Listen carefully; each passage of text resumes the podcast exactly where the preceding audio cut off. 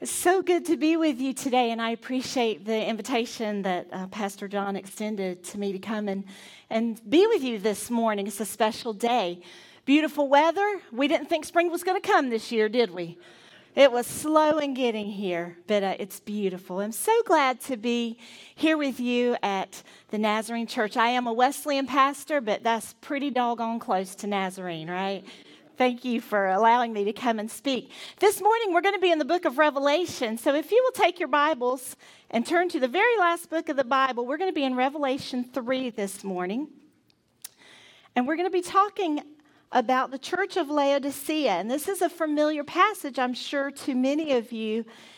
And this is the church that was known to be lukewarm. And I promise I'm not going to beat you up from the pulpit today. There are some wonderful, wonderful things that we have to learn in this chapter, and I'm excited to share those with you. But I'm going to, I'm going to uh, kind of tell you my age a little bit. I'm going to see how far back you remember. How many of you remember back to the 70s, the I Found It campaign? Do y'all remember that one, the evangelism campaign, I Found It? Does anybody remember that one? No? All right, have we just, is our mind, are we getting that bad in our minds that we forget now? Okay. All right. What about um, in the 80s? That became more the evangelism explosion. Remember that one? Okay, okay, so I got some yeses. Good. Over the years, we've heard all of these different evangelism campaigns, each one reach one change the world, make a difference, impact your culture for Jesus. And we've all heard similar things. There have been programs throughout the years that are designed to help us with evangelism and sharing our faith. And it still is a scary thing for us, isn't it? We're afraid sometimes. Even as pastors, we, we're afraid at times. We're in situations where it's uncomfortable. We're not sure how people are going to respond. We don't want to blow it. We don't want to ruin this opportunity. What if we say the wrong thing and they never come to Christ? These are the things that go through our minds. And I don't think I'm alone in thinking that. There's many of us that think that. And we wonder how can we do these things? How can we evangelize? How can we share our faith? And even the disciples asked the same question. We're not alone in that. They wondered as well, how do we do this? And they asked Jesus. And they trusted in God's power and His grace to give them what they needed to be able to share the gospel effectively. And we have that same grace and power that God imparts to us so that we can do this. Let's begin. Let's turn to Revelation 3. We're going to start reading in verse 14. If you'll read this with me, to the church, to the angel of the church in Laodicea, write: These are the words of the Amen, the faithful and true witness, the ruler of God's creation. I know your deeds, that you are neither cold nor hot.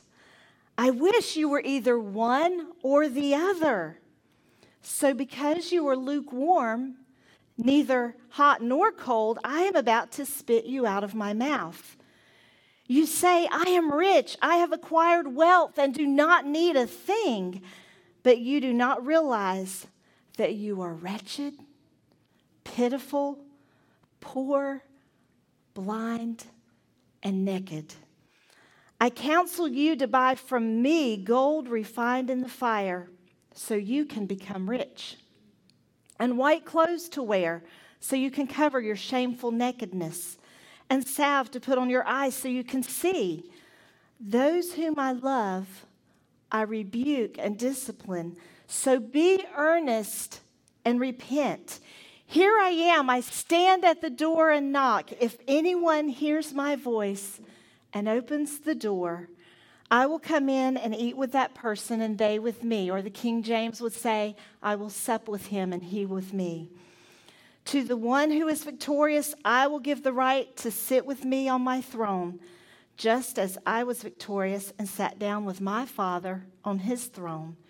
Whoever has ears, let him hear what the Spirit says to the churches. Lord Jesus, will you anoint the reading of your word today? And help me to rightly divide the word of truth. In Jesus' name, amen.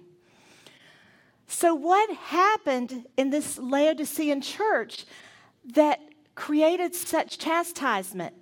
That they were called out for being lukewarm. What did they do to elicit this kind of response? And so, what I'm going to begin doing today is I want to set this scene up for you about what it meant to be hot or cold. Because it's a little different from what many of us have grown up hearing, hearing taught in Sunday school. And it has a little different connotation. And I want to explain this to you so you get a better understanding of this passage. Now, Asia Minor, which is where these churches are located, is known for its springs, uh, especially in the cities of Hierapolis and Colossae. And they were located in what's now Western Turkey. Now, we want to start out with Hierapolis. This is where the hot water springs were located. Oh my goodness, who doesn't love a good hot tub? Oh, right? This city housed these very hot springs that were known for their healing properties, soothing those aching, sore muscles. And when you had been traveling on these long, difficult journeys, it was wonderful to be able to sit here in these warm springs and let them soothe your body. Uh, people would travel for miles to this particular area just for these springs. Now, as a little historical note there, the man that sat by the pool of Bethesda, if you remember that story in John about the man who had waited by the pool, waiting for someone to lift him, he was lame, and put him in those waters, that was located near this area. So that kind of gives you a little bit of context there. And he was there waiting for someone to put him in those waters because it was believed that they had healing properties and it would heal you of all of your ailments that you had. Um, and then another thing about Hierapolis, now this is important to know. If you look back at the history and the, the things that have been written outside of Scripture historically, we find that the evangelist Philip came to Hierapolis from Bethesda. Bethesda was a little small rural community, and he traveled to this rather larger city, Hierapolis, to bring the gospel message to them. Now, they had a city gate, and if you can picture this, they were named. These city gates, the entryway into this busy, busy city, they were named for either the gods or goddesses that they served at the time or the emperor of that city. And so by walking through that city gate, you were pledging your allegiance to the god or goddesses, which were pagan in, in this instance, or you were pledging your obedience to the emperor. And history shows us that Philip and his family did neither of those. He refused to enter that city through the gate because he was not going to pledge allegiance to these false gods. So Philip went around the city gates, entered by another way, and went there determined to share the gospel message and to spread the message of Jesus Christ. And he was willing to die for that message. And history tells us that he did. He did die for doing that. Now, on the other side of the city, opposite of it, was Colossae. And it was known for icy, icy cold springs. And I mean invigorating springs. And this is where Paul had written to the Colossians. Now, this city was a little less notable than Laodicea. It was small, and this was really the only thing it had going for it were these icy cold springs. And so people, again, would travel to this city for that life giving, invigorating water. Now, to help you understand, how many of you just raise your hand are familiar with the polar bear plunge? You've heard of that, seen it on TV. How many of you, like me, think these people are crazy? Yes, right, okay. This is the icy cold water that we're referring to. It was like that. Now, the polar bear plunge is set up, people do that to raise money for charities, and that's a good thing. And then, uh, as a side note, my husband and I just came back from the beach. And we don't get to go very often. And so when he goes, no matter what the weather, he's going to get in the ocean because he said, I can't waste a trip to the beach without getting in the ocean.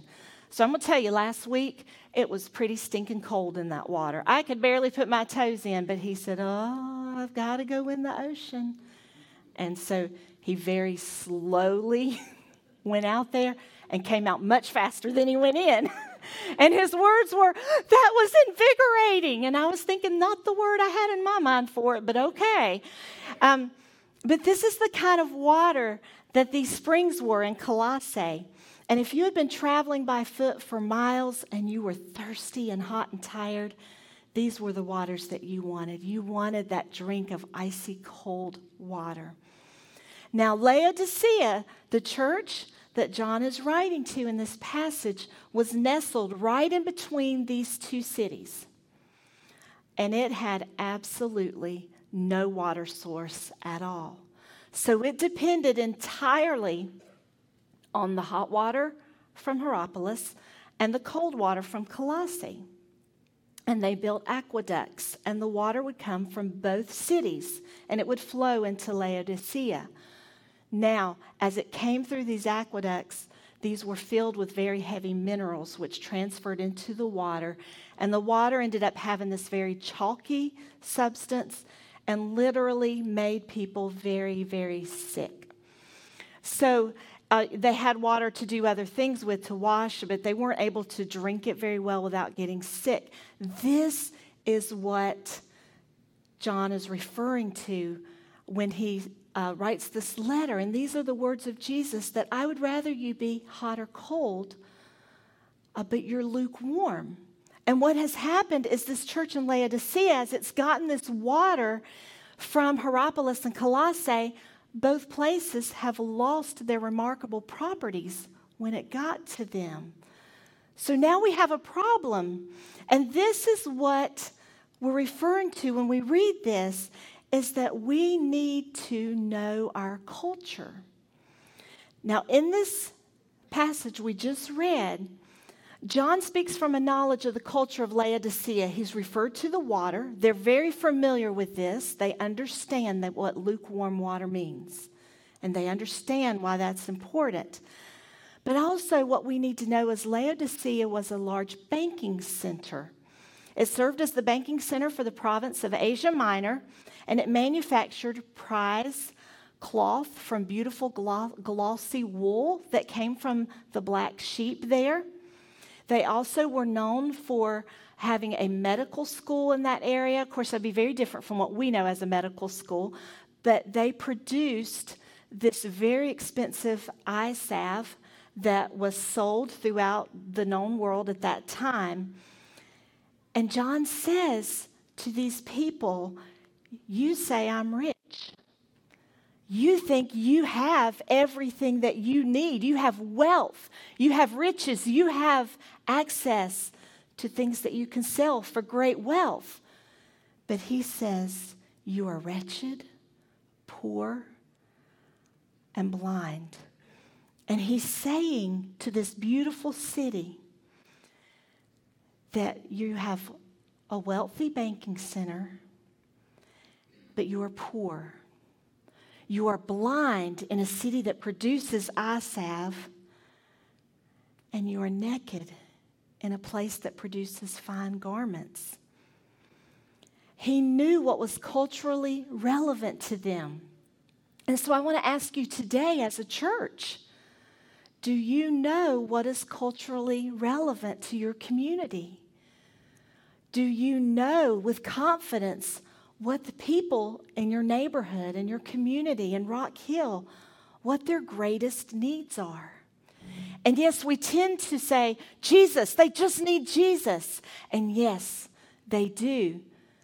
But we cannot shirk our responsibility to meet their needs in order to more effectively share this gospel message of Jesus with them.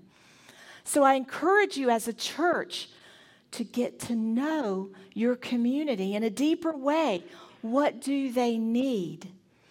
To a city that seems to have everything. We've got shopping, we've got restaurants, we have resources, but we are a city without God.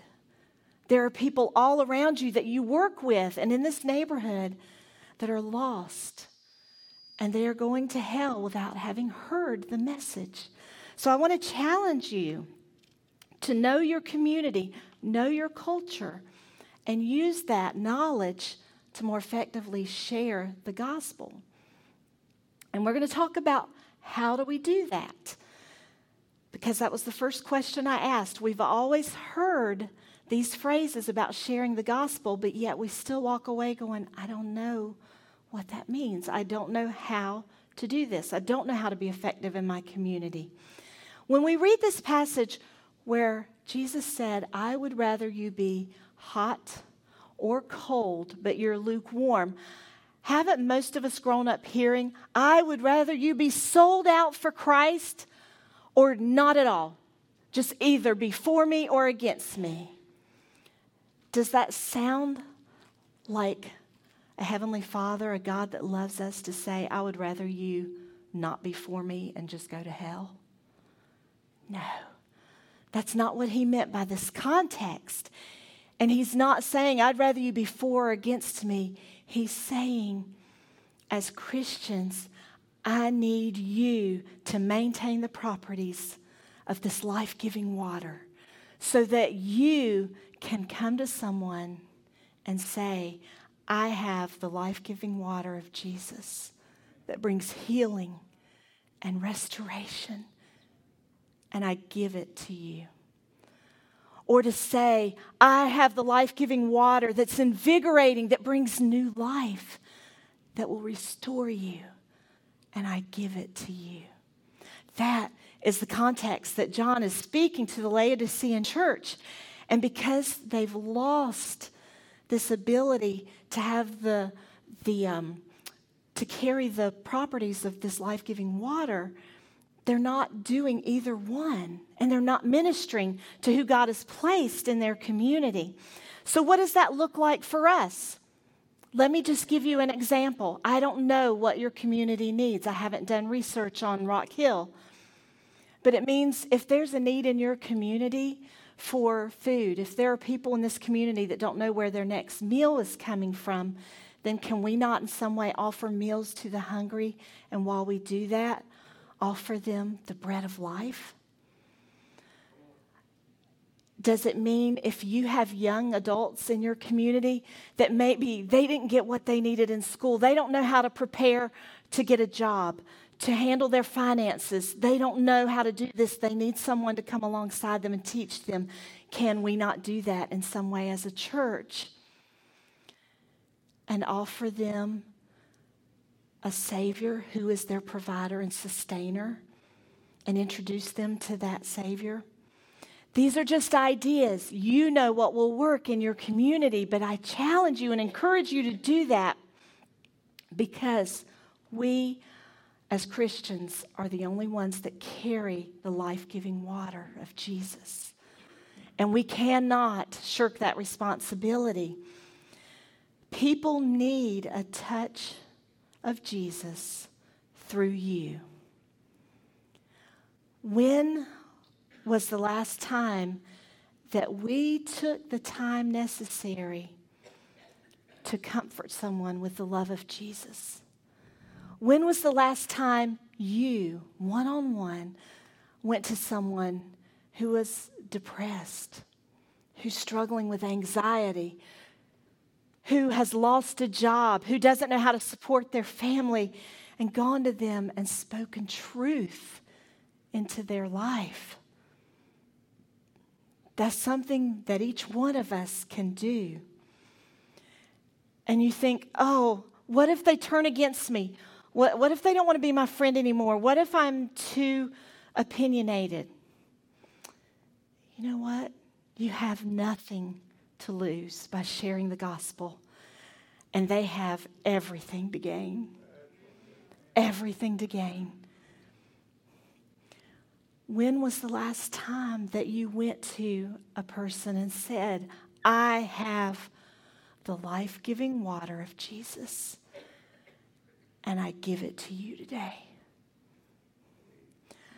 When the church stopped doing this, they died. May it never be said of us that we stopped doing this, that we stopped carrying the gospel to everyone around us. Philip, I referred to earlier, he did not claim loyalty to the emperor nor to the gods that they worshiped.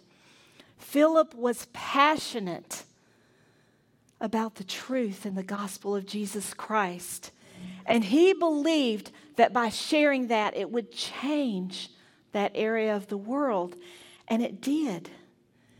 And if we know anything about Jesus and his word, we know that it's true for today. We can change our community and our neighborhood with the gospel of Jesus because Jesus Christ is the same. Say it with me yesterday, today, and forever. He does not change. God wants us to have this commitment that Philip did of carrying this gospel to a broken world. This, what I'm about to say, is going to be what helps us learn how to do that. You've been waiting for that, weren't you? You were waiting for how to. You want the easy button. We want to press the easy button. We're going to find it right here in this passage, verse, verses 19 and 20. Those whom I love, I rebuke and discipline. So be earnest and repent. Here I am, I stand at the door and knock. If anyone hears my voice and opens the door, I will come in and eat with that person and they with me. How many of us remember growing up? I do. You remember in your Sunday school rooms? There was usually a picture somewhere on one of the walls of Jesus standing by a door. Remember that? The beautiful garden. And he's standing there knocking. And your Sunday school teacher said, This is Jesus wanting to knock on your heart's door. And you have to open your door of your heart and let him in. I'm going to challenge your thinking on that a little bit today. This passage was written not to unbelievers, but to believers. And we forget that. And yes, Jesus does want us to open the door to our hearts, and He does want to come in. But that's not what this verse is about. Why would Jesus stand and knock at a believer's door? What's He waiting on? Why is he waiting for us to open it? I want you to understand back in the first century churches, during this time period, the Greek language is very specific about their meal times. Just like we are, especially here in the South, we got breakfast, lunch, and supper, and you better be home for supper when your mama calls, right? Breakfast, lunch, supper. And those words are very distinct. We know when somebody says, Meet me at lunch, we know that's the noon meal. We know what that means. The Greek language is, is similar in that they have very distinct words for their breakfast, their noon meal, and their evening meal. The breakfasts of this time period usually consisted of dry bread that they would dip in wine, eat and run, kind of like our Pop Tarts now, grab it and go. Okay, their noon meal Typically, people didn't come back home for that. They ate out um, in the common area. They ate where they were working, by the side of the road, out in the fields, whatever they were doing. They took it with them and they ate it there. Now, the evening meal, and this is the word that's used in the original Greek, when Jesus says, I will come and eat with you, and you with me, or sup with you. The Greek word there meant the evening meal. And the evening meal was a very, very special time. As a culture, sadly, we have gotten away from that. But this was the meal where we would linger. Everyone came together, we sat at the table, and we lingered. We had conversation, we talked to one another. This is where you learn the heart of the people that were closest to you. And I'm telling you, Brothers and sisters, this is the key to learning how to reach your world and your community for Jesus is having that lingering time with him.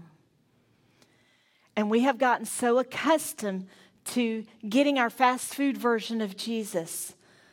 We listen to it on the road. We, and these are not bad things, but we grab it and go. We do our quick daily bread devotional that takes like two minutes, and we say a quick prayer, and we're done for the day. But Jesus rebuked the church for not allowing him to come in and linger. When was the last time we lingered with Jesus? we tend to want to graze.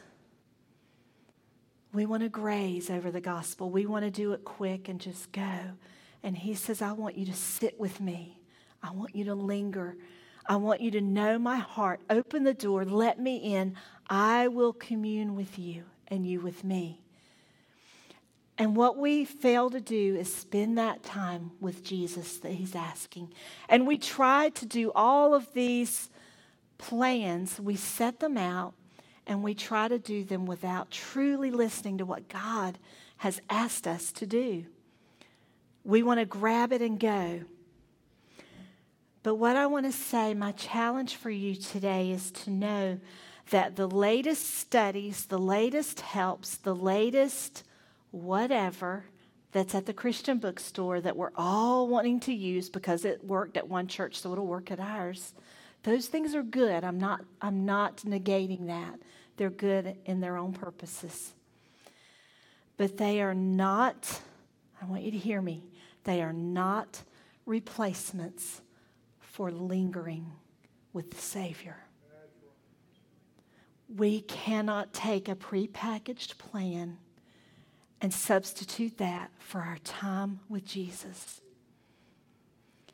That looks different from all of us your lingering may look very different from your lingering. But he asks us to linger, not only as individuals, but he was speaking to a church, a body of believers. Open the door, and I will come in and I will share that evening meal with you. I will be in your presence. You will be in my presence. We will commune, and I will teach you everything you need to know. So, my challenge for you today as a church rise above mediocrity. Be bold, be brave, and do not be lukewarm. Do not lose those properties that are hot and cold water that are life giving, that God has blessed us with, do not be careless with that. Be determined and linger with the Savior, where He will give you the power and the boldness and the authority to do what He's asked you to do. Let us pray together in closing. Heavenly Father, I thank you for this church, for these people for their pastor, their shepherd. And God, I just pray that as they leave this place, that in the days ahead, Lord, that your spirit will speak to them, that you will convict them of the importance of lingering with you. Help us all in that to be willing to rest in your presence, to hear what you have to teach us and to give this life giving water to everyone with whom we come in contact. Would you bless this church? Continue to bless their ministry in this community. And we'll thank you and praise you in advance for the work that you will do in and through them. These things we pray in the name of Jesus. Amen.